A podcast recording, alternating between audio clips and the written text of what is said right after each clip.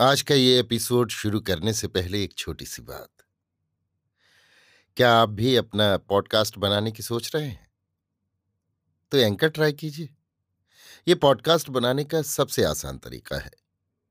Number एक, ये free है।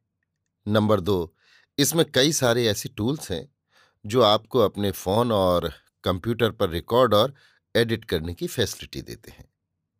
नंबर तीन आप अपने पॉडकास्ट को डिस्ट्रीब्यूट भी कर सकते हैं, जिससे इसे स्पॉटिफाई और दूसरे प्लेटफॉर्म पर सुना जा सके।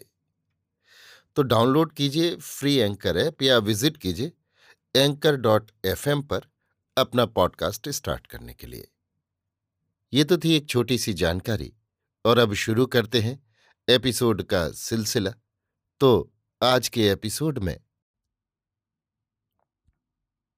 लीजिए सुनिए आचार्य चतुर्सेन शास्त्री के लिखे उपन्यास, गोली के अड़तीसवें भाग, माँ और बेटा को, मेरी यानी समीर गोस्वामी की आवाज़ में।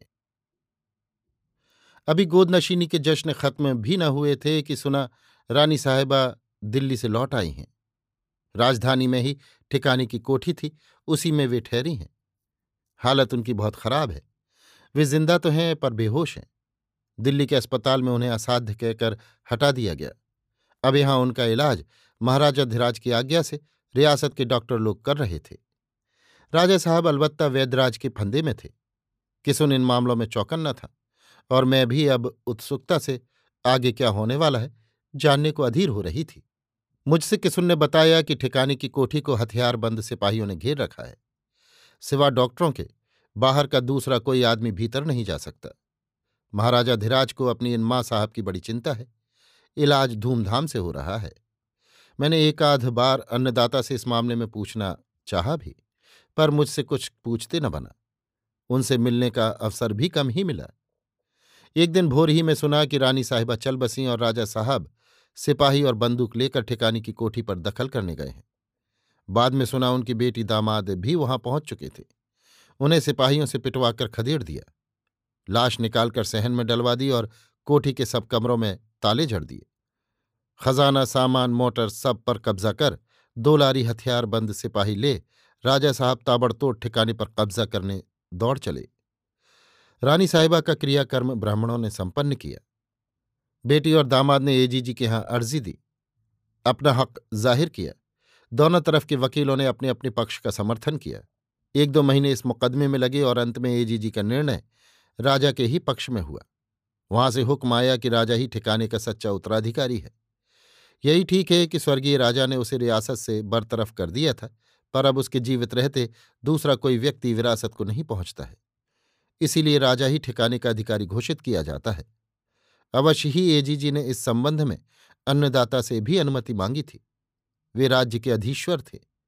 इस नाते भी और ठिकाने के बेटे थे इस नाते भी। पर अन्नदाता ने स्वीकृति इस नाते दी कि वे निर्मम, निर्दय राजवर्गी थे, जहाँ न भाई की ममता, न खून का लिहाज था।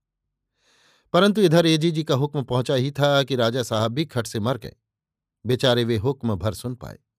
सुना तीन चार दिन से वे केवल शराब ही पी रहे थे। ये हुक्म सुन, ठिकाने पर राजा का अधिकार प्राप्त कर उन्होंने परमधाम की यात्रा की। हिज हाईनेस ने बड़ी ही धूमधाम से उनकी शव यात्रा की, भारी मातम मनाया। दान पुण्य किए। इस सब पाखंड को देख घृणा से मेरा मन भर गया। अब असल नाटक आरंभ हुआ।